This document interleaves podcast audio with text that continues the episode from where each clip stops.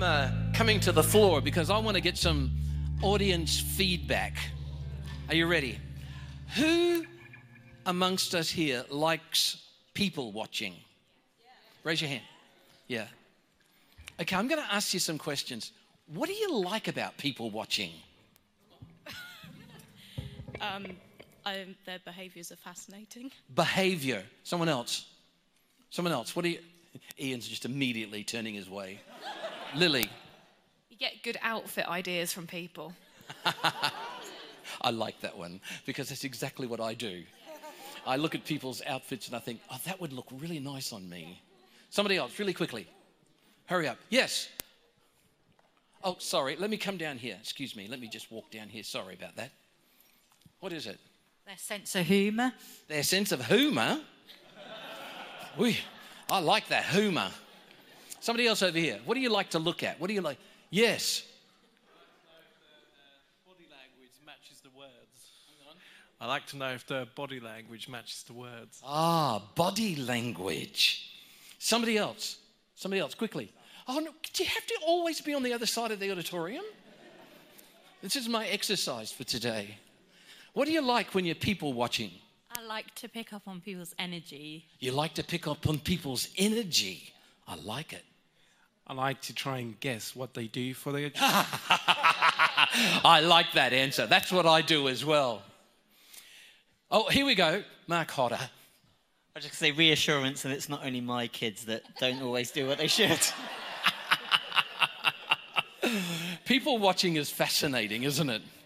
I sit there and I'm looking and I'm guessing what they do as a, for work, and I'm looking at their faces and I'm thinking to myself, that's a face only a mother could love. And I'm, I'm looking at the responses that they bring, and I look at some faces and I think to myself, gosh, they look so sad. They look so sad. And I'm looking at people. Uh, how many of you know that as Christians, we need to do more than just watch people? We need to connect with people. Now, here's the next one. You like people watching. How many of you realize that there are people watching you as well? You know, as a kid in high school, I really hated, I always felt so self conscious when I was walking across the, the school square. It was sort of like,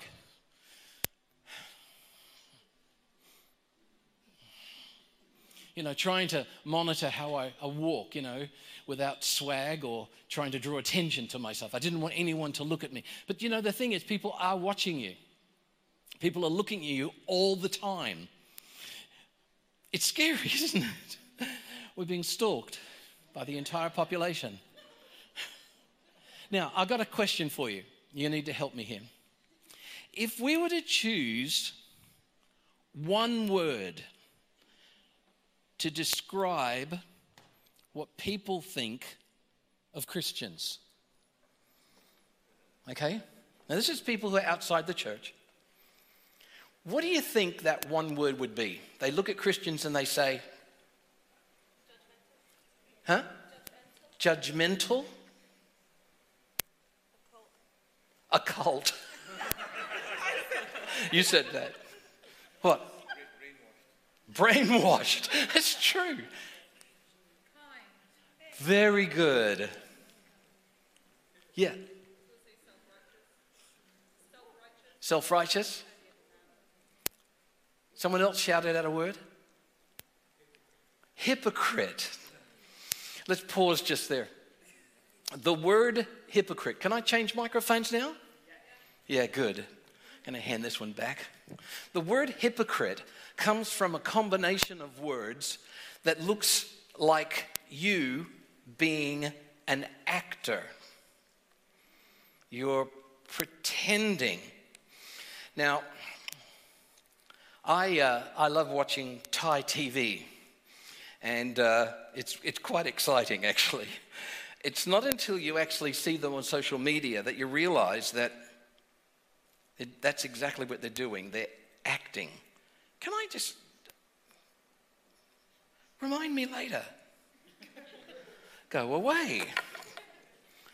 I've got to actually go out here and do this now. This is really painful. It won't go away.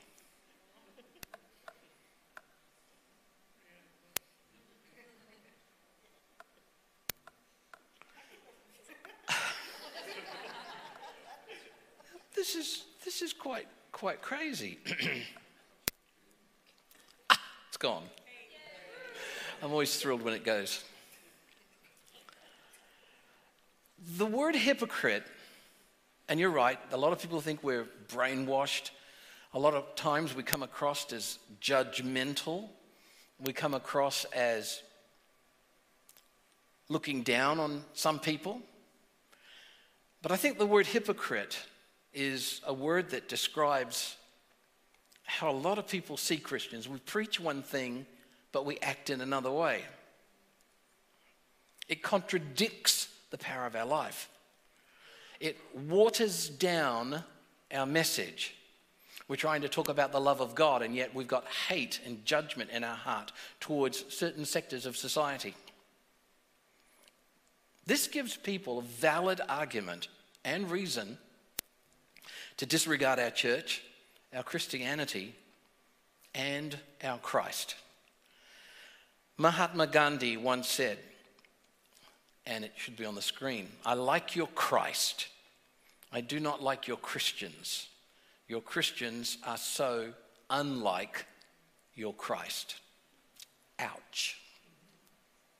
Ouch. I remember this guy, I was at Tesco's at Blue Ball and I was trying to go in. I had my blinker on and everything. But this guy came up from this side and just drove straight in. I got to be honest, as I was walking past his car, the thought entered my mind that it would be so good if I had a brick in my hand and I could smash his window through. I'm pleased I didn't, you know, act on that thought. Phil would have had to come and bail me out of jail. Would have been tough, but he's there. He's always there. It's always available. so, what do you do for a job, sir? Oh, I'm a pastor of a local church. Oh. Hmm. Sitting on a plane once, this is many years ago, you've heard this story before, but traveling from Sydney back to Melbourne, they upgraded me to business class. And I'm sitting next to this lady, and she looks at me, she says, Oh, so what do you do? I said, I'm a minister. She goes, Oh, state or federal? I said, In the church. And she looked at me and she said, Huh, you don't look like a minister. I took it as a compliment. Because obviously her idea of a minister was something different to what she had sitting next to her. Jesus speaks to his followers and he says this in Matthew 5 13 to 16. You're the light of the world. A town built on a hill cannot be hidden. Neither do people light a lamp and put it under a bowl. Instead, they put it on a stand and it gives light to everyone in the house.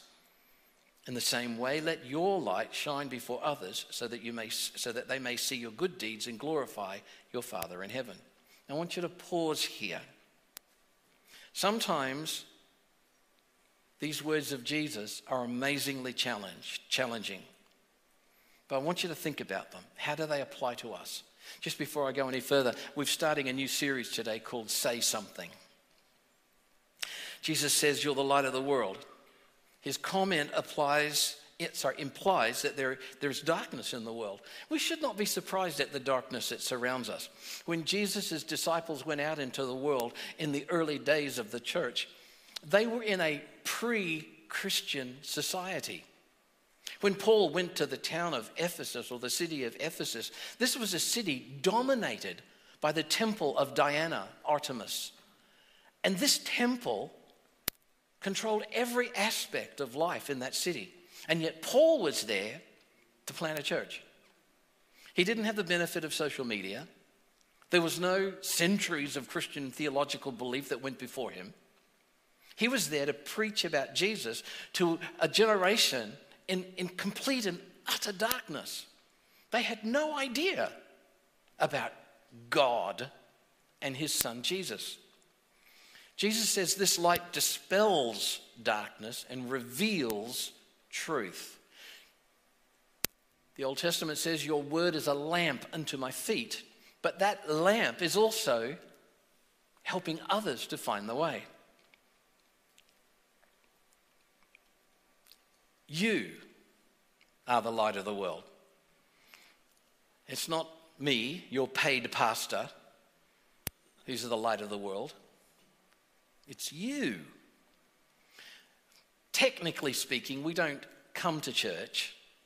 Technically speaking, we are the church. And we gather together on a Sunday, the Lord's Day. We come, we worship, we praise, we, we pray, we listen to His word, we get challenged by that word, and we go out and seek to live it out from Monday to Saturday. You, you are the light of the world, and there are people all around you watching you. They're waiting for you to slip up. They're waiting for you to stub your toe and swear. I know none of you here would ever do that. Just saying, right? We're all really good Christians and none of us swear.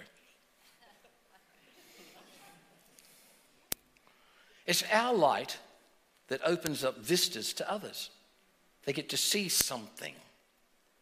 And it's not just your joyfulness, but it's when you're going through a tough time and you're kind to other people when it would be so easy to not be.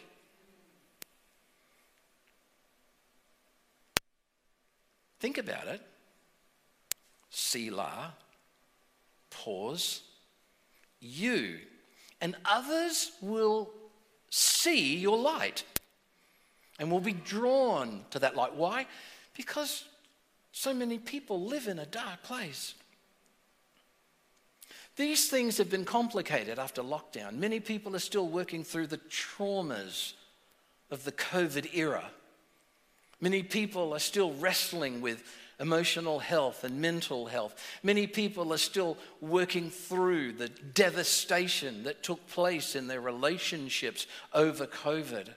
Divorce is skyrocketing around the world. There was one particular statistic which grabbed my attention from Wuhan, China. Divorces after the lockdown rose by 55%. Challenging, isn't it?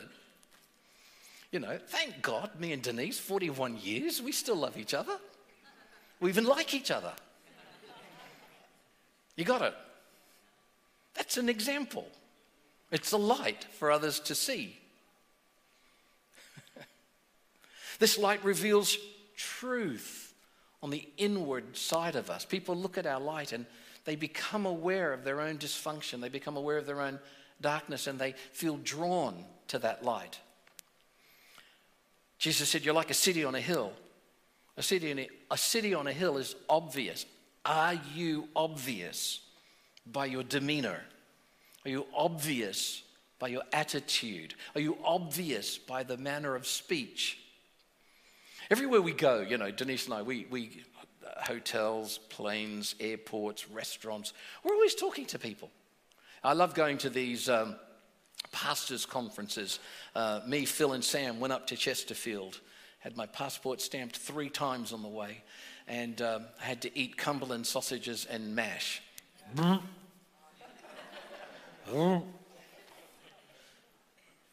Two o'clock this morning, I was still, could still taste it. Awful stuff. But, uh, you know, when I'm at these conferences, the, the people I go to are the, the musicians. Hey, you're really good, you know, fantastic.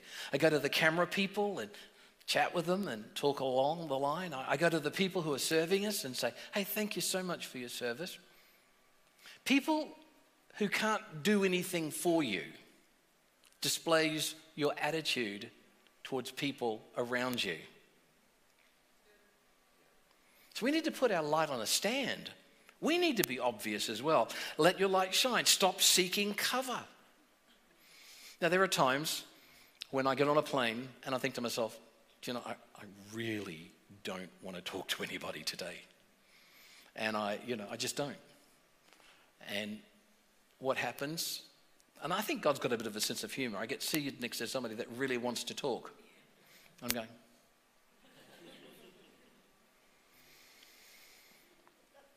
And the Lord reminds me don't hide your light. And so we chat. Need to let other people see who we are and glorify God. They need to hear how you speak to them.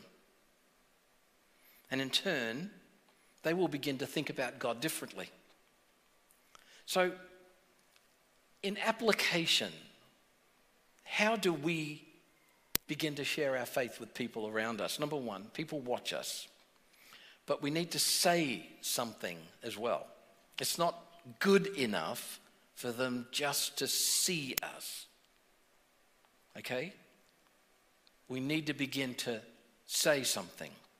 In Colossians 4, verses 5 to 6, Paul says, Be wise in the way that you act towards outsiders. Make the most of every opportunity. Let your conversation be always full of grace, seasoned with salt, so that you may know how to answer everyone. I like this.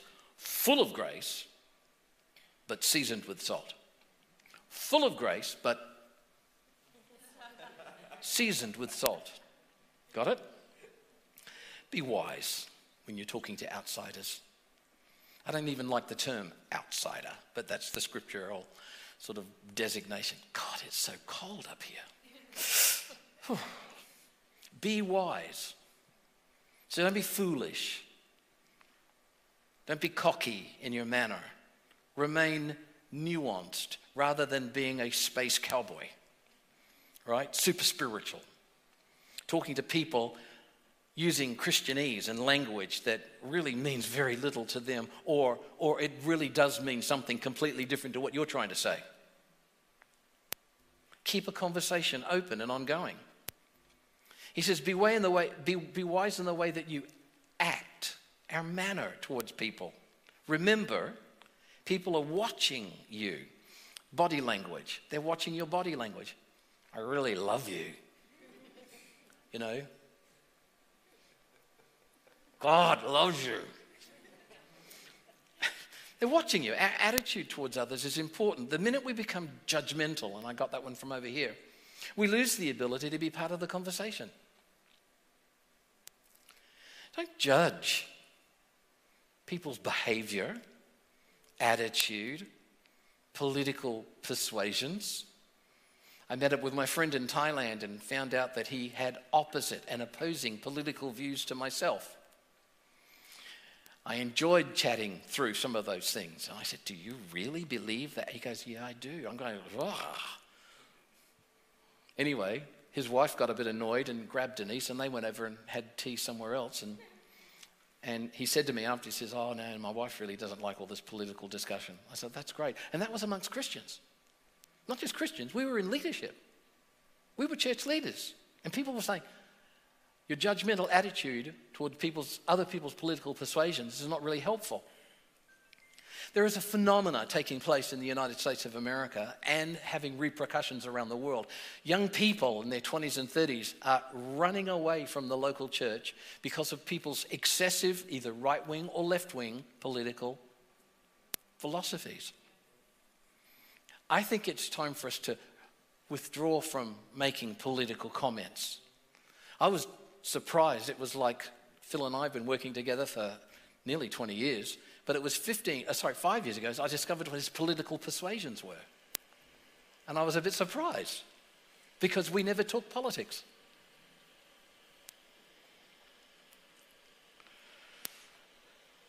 Wait, and I know that this is challenging, but of course, the longer you've been married, the more you've been able to develop patience.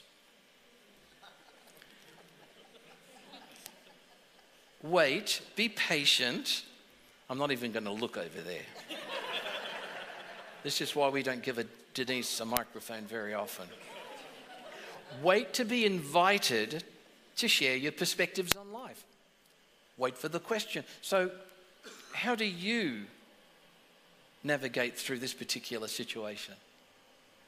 How do you feel about this particular subject? But then again, we need to be wise even though we've been invited to share, be wise in the way that we speak. We need to earn the right to speak with certain people. Denise tells the story. It's a years, years, years old story where we were chatting with this young man uh, about God, and he was very, very upset. And we invited him to church, and he says, I tell you what, I'll come to church with you if you'll come to the, to the pub with me. I said, Sure. So we went to the pub with him and the whole pile of his friends. I was a bit shocked. It was a drag show, lay girls. Denise said, Don't look. I said, Sweetheart, they're, they're only men up there. I'm joking. And uh, we found out some terrible things as this young man was sharing. He says, I went to this church and named her local church that she'd been going to for years and years and years. And, and they told me that because I was gay, I would never enter into the kingdom of heaven. And we're sitting here in a pub talking to this young man. I heard his story. I started to cry.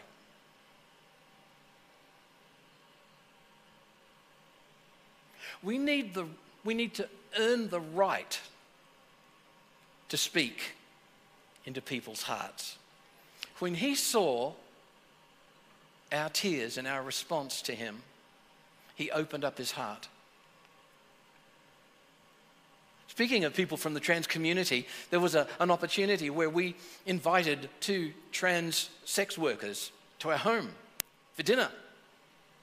7:30 at night they arrived. We had a birthday cake for one of them. The tears that flowed that night were amazing. They said to us, they said, "We have never been shown this kind of kindness before in our entire lives.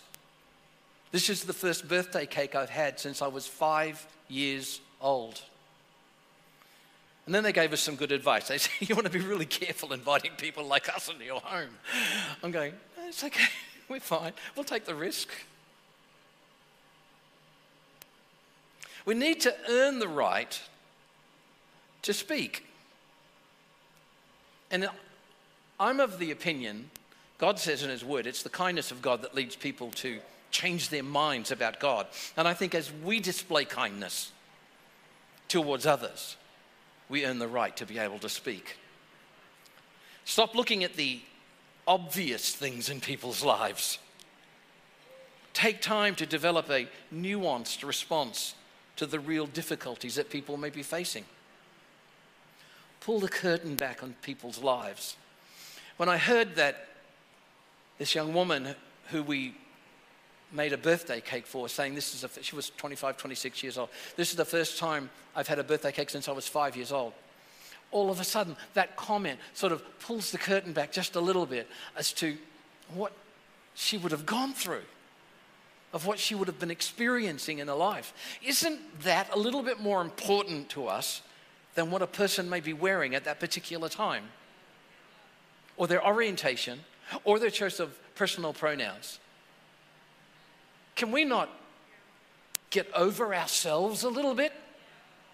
Pull the curtain back on people's lives and see what they're going through. Paul says, make the most of every opportunity.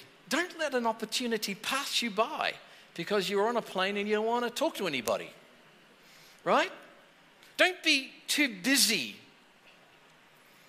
Or you may feel the person, this is, this is scary the person doesn't deserve my time, or because your beliefs are at odds with them. Remember the Good Samaritan. I just wanted to get that in right up front about the Good Samaritan. He, there were two other people in that story, both of them religious, who passed on the other side of the road, hiding their eyes. No care, no concern, no love no compassion, no tenderness. And that Jesus telling this story takes someone who's a, a known and suspicious individual, a Samaritan, and uses him to become the hero of the story. You can imagine the Jewish audience were very, very upset to hear this story. I like the term conversation. Oftentimes we want to preach at people. I remember in my first year of being a Christian, our church was really famous for going out on the streets and we handed out these tracts to everybody. And, and then I heard somebody who wasn't a Christian and they said, Who are these crazy, wacko religious people interrupting my Saturday night entertainment with them wanting to preach at me and hand me their pieces of information?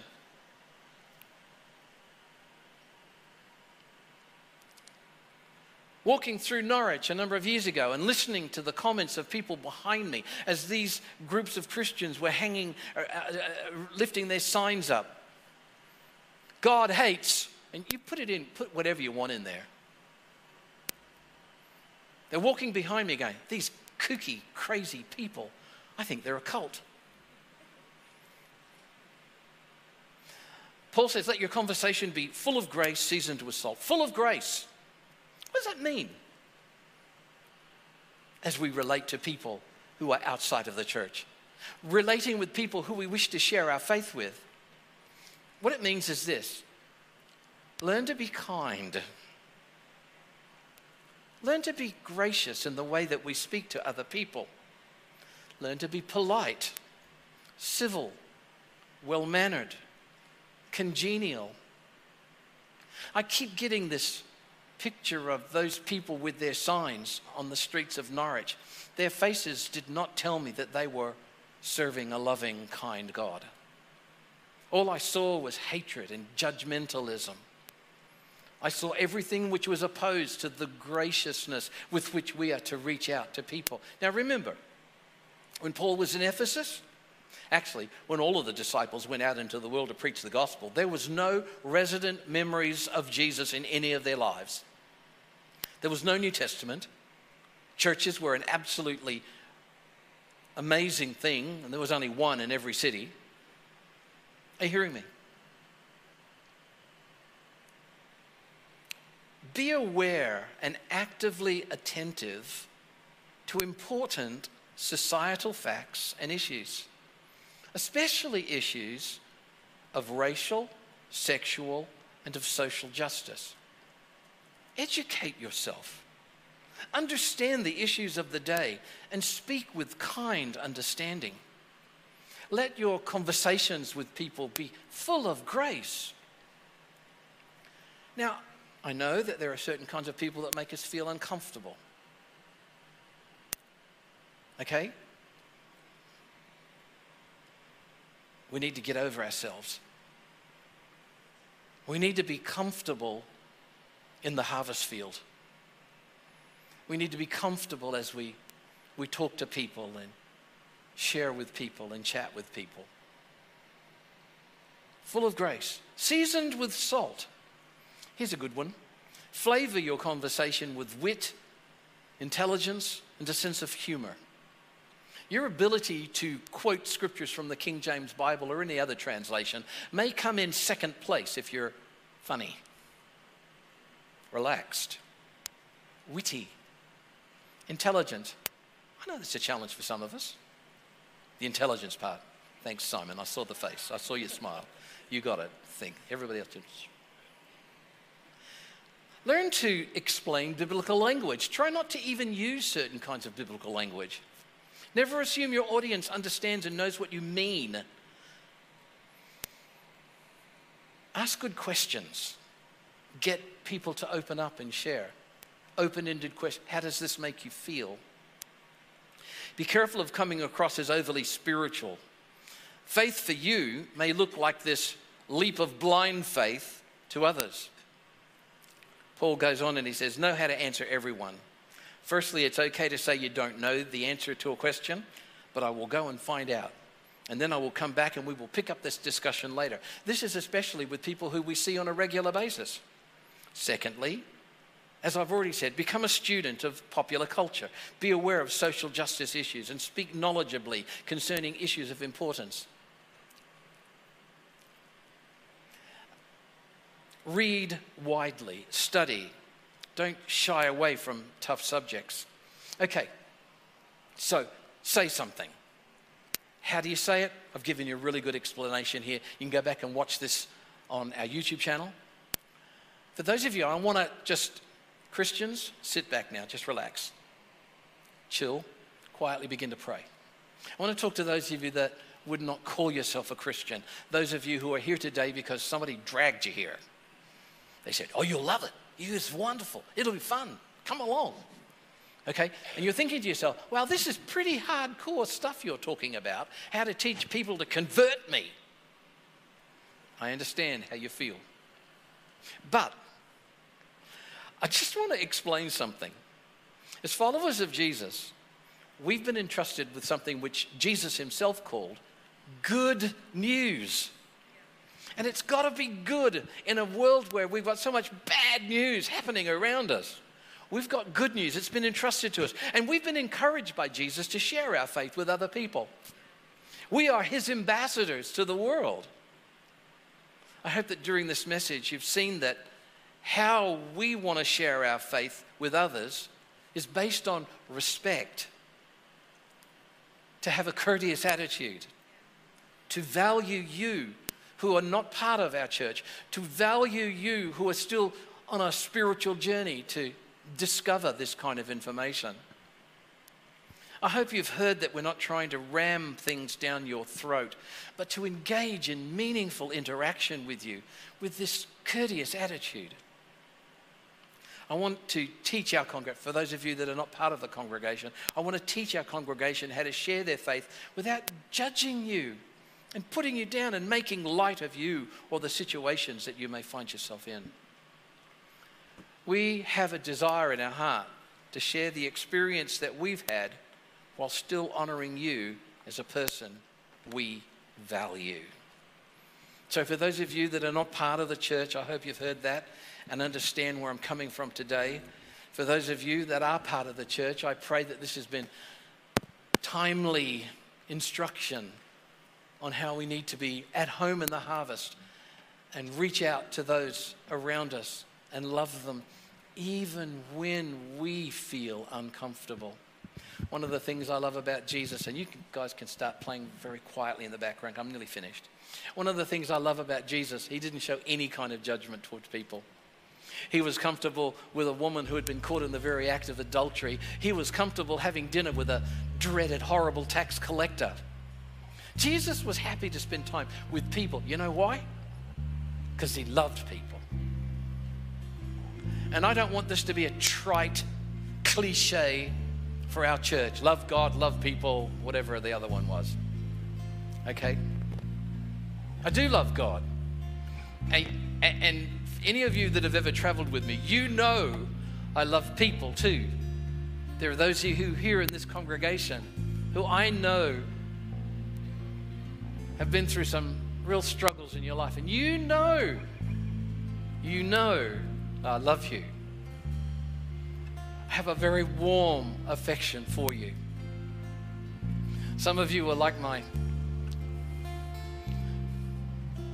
daughters in the faith, and I'm old enough now to actually have daughters in the faith. It's true. I've got sons in the faith, I've got spiritual grandkids. Want you to understand, and I want to be this example to you if I can. Love people, regardless of their background, regardless of any aspect of their life that you think to yourself, oh, that's a sin. Well, Jesus was a friend of sinners. Love people.